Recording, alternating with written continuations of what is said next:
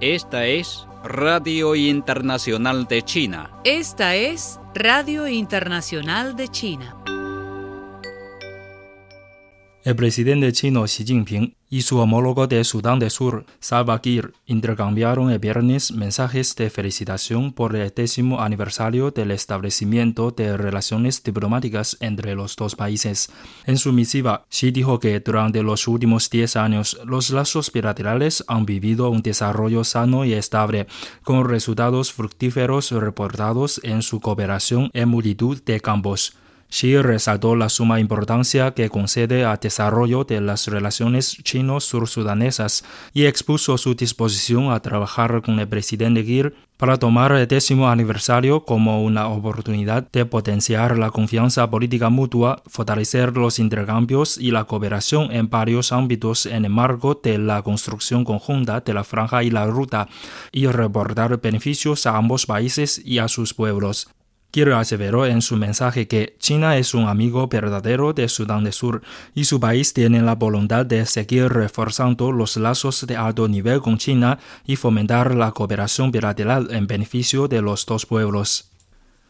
La viceprimera ministra china Sun Chunlan pidió esfuerzos para promover más y de forma coordinada las reformas de servicio médico, el seguro médico y los medicamentos.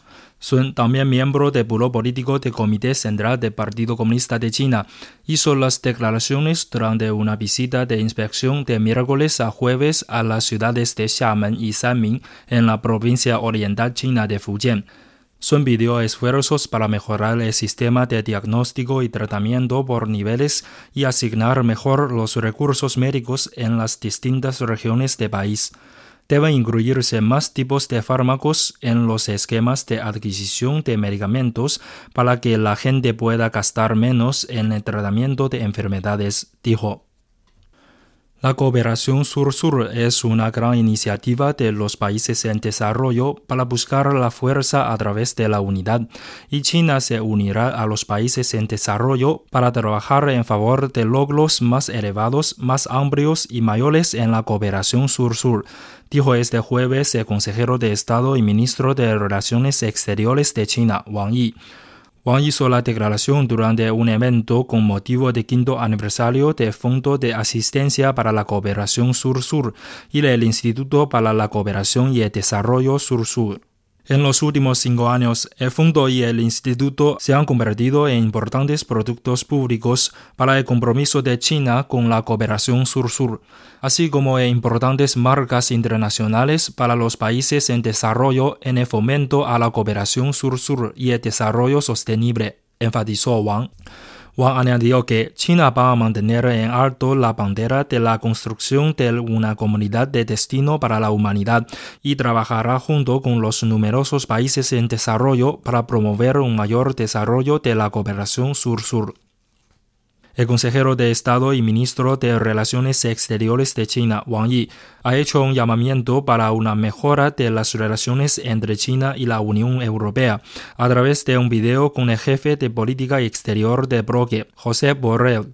El canciller chino declaró que las disputas con la Unión Europea deben ser manejadas de forma apropiada y que se debe profundizar en la confianza recíproca. Wang Yi señaló que China no exporta su ideología o modelo de desarrollo y expresó su pesar respecto a las sanciones europeas sobre individuos chinos por cuestiones relacionadas con la región autónoma uigur de Xinjiang en el noroeste de China. Borrell dijo que las diferencias no deberían prevenir el contacto entre las dos partes y que, a pesar de las discrepancias, hay espacio para una mayor cooperación en medio ambiente, finanzas, deportes y frente a la pandemia. Wang Wenbin, portavoz del Ministerio de Relaciones Exteriores de China, reiteró el viernes la posición de China sobre la cuestión de los derechos humanos e instó a los países occidentales a responder seriamente a las preocupaciones de la comunidad internacional, reflexionar profundamente sobre sus propios abusos de derechos humanos y resolverlos primero. El portavoz dijo que, debido a motivos políticos, algunos países occidentales, basándose en información falsa, mentira y rumores, reprimen otros países e interfieren en sus asuntos internos.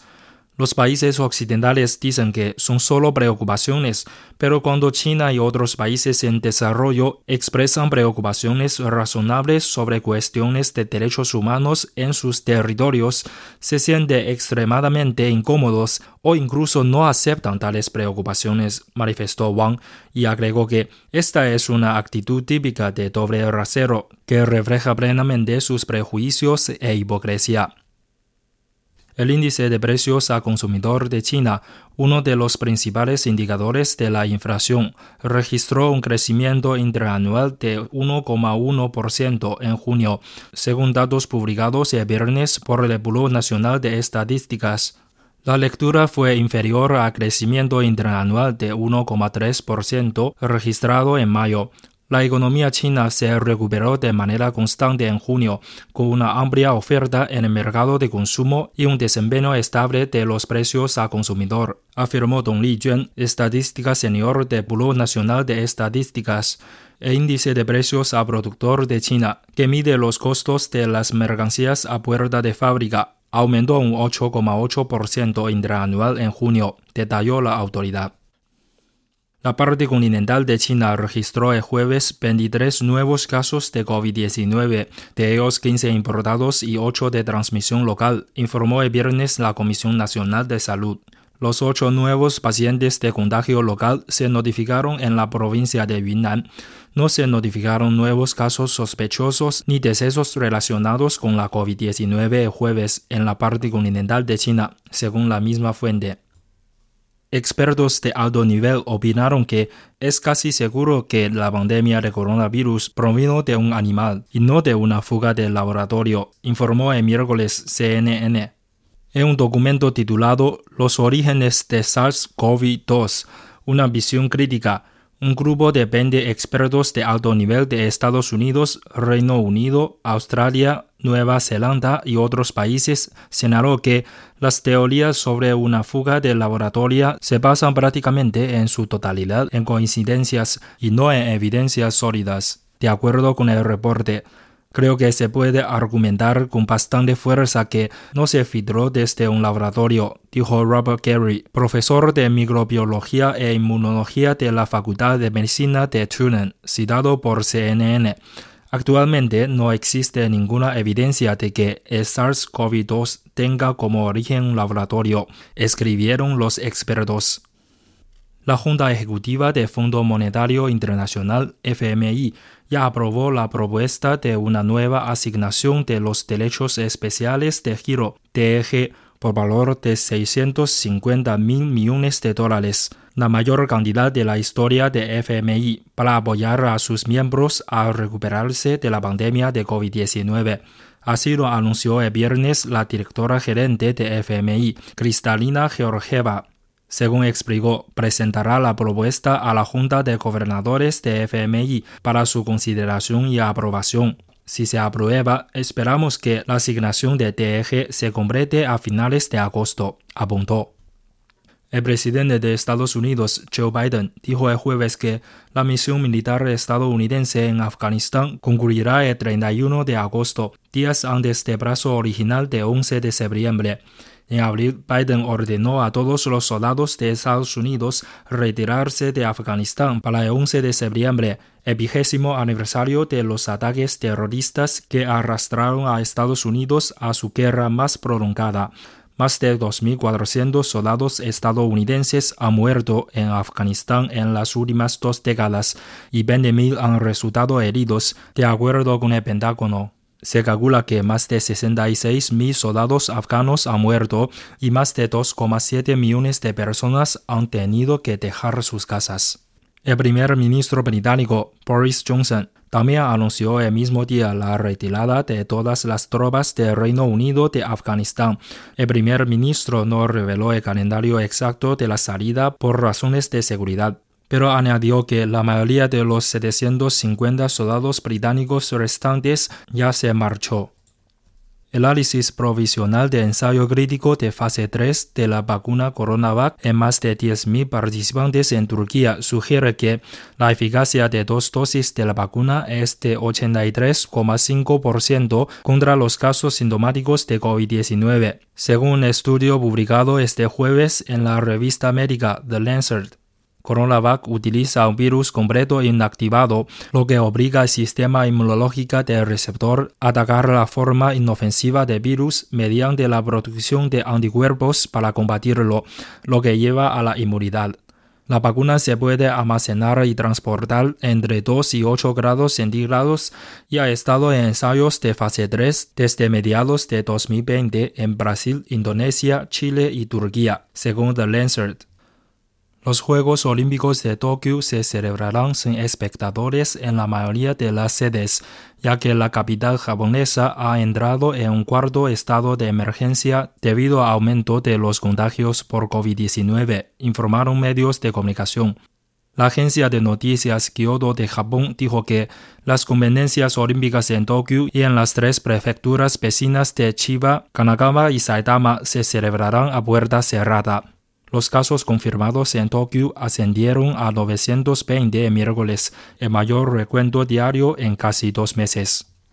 La policía de Haití detuvo a 15 colombianos y a 2 estadounidenses de origen haitiano que estarían implicados en el asesinato del presidente de Haití, Jovenel Moïse, informaron el jueves fuentes oficiales. Al menos 28 personas participaron en el asesinato de Moïse, entre ellas 26 colombianos y 2 estadounidenses de origen haitiano, señaló el director general de la Policía Nacional de Haití, Leon Charles, que en una rueda de prensa agregó que otras 8 personas están fugadas y 3 asesinos murieron en tiroteos con las fuerzas de seguridad. La Casa Blanca anunció el día 7 que ampliaría la llamada emergencia nacional declarada en respuesta a la situación en Hong Kong y continuaría con las sanciones relacionadas con Hong Kong. Esto muestra que el actual gobierno de Estados Unidos todavía se está deslizando por la vía política equivocada de la administración anterior, intentando continuar interviniendo en los asuntos de Hong Kong e interfiriendo en los asuntos internos de China. La acción de Estados Unidos violó gravemente el derecho internacional y las normas básicas de las relaciones internacionales. China expresa su enérgica indignación y condena.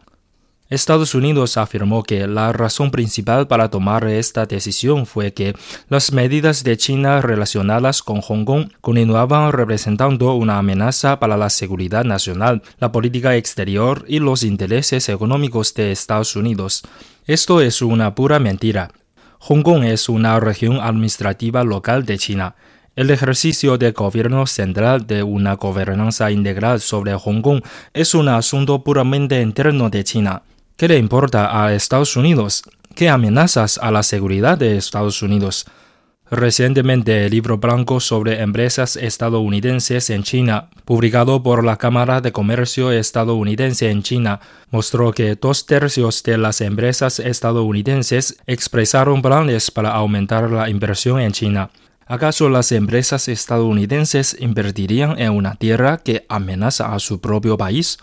De hecho, cuando se trata de amenaza, lo que la gente ha visto es que Estados Unidos ha apoyado durante mucho tiempo el caos anti-China en Hong Kong y no escatimó esfuerzos para atacar y desacreditar a China. Esta es una amenaza grave para la soberanía, la seguridad y los intereses de desarrollo de China. La llamada continuación de las sanciones relacionadas con Hong Kong ha puesto de manifiesto además que algunas personas de Estados Unidos quieren arruinar Hong Kong y reprimir a China. Sin embargo, no importa cómo salten hacia arriba y hacia abajo, están condenados a ser en vano. Hoy en Hong Kong no hay lugar para que sigan haciendo el mal. El año pasado, el gobierno central de China aplicó la Ley de Seguridad Nacional de Hong Kong y mejora el sistema electoral de Hong Kong, que ha salvaguardado eficazmente la seguridad nacional, restablecido la estabilidad social de Hong Kong y salvaguardado los derechos de los ciudadanos de Hong Kong. Hong Kong está mostrando una nueva atmósfera. Hace unos días, en la 77ª reunión del Consejo de Derechos Humanos de las Naciones Unidas, la joven de Hong Kong, Chen Yingxin, habló como representante de una organización no gubernamental. Ella dijo que la gente de Hong Kong acoge a la implementación de la Ley de Seguridad Nacional de Hong Kong, porque la Ley de Seguridad Nacional protege su derecho a una vida normal. Ella espera que el mundo occidental comprenda que los jóvenes de Hong Kong aman a su país y a Hong Kong y se niegan la interferencia de las fuerzas extranjeras. El desarrollo de Hong Kong depende de la lucha del pueblo de Hong Kong y del fuerte apoyo del continente de la madre patria. Nunca ha dependido de donaciones o caridades extranjeras.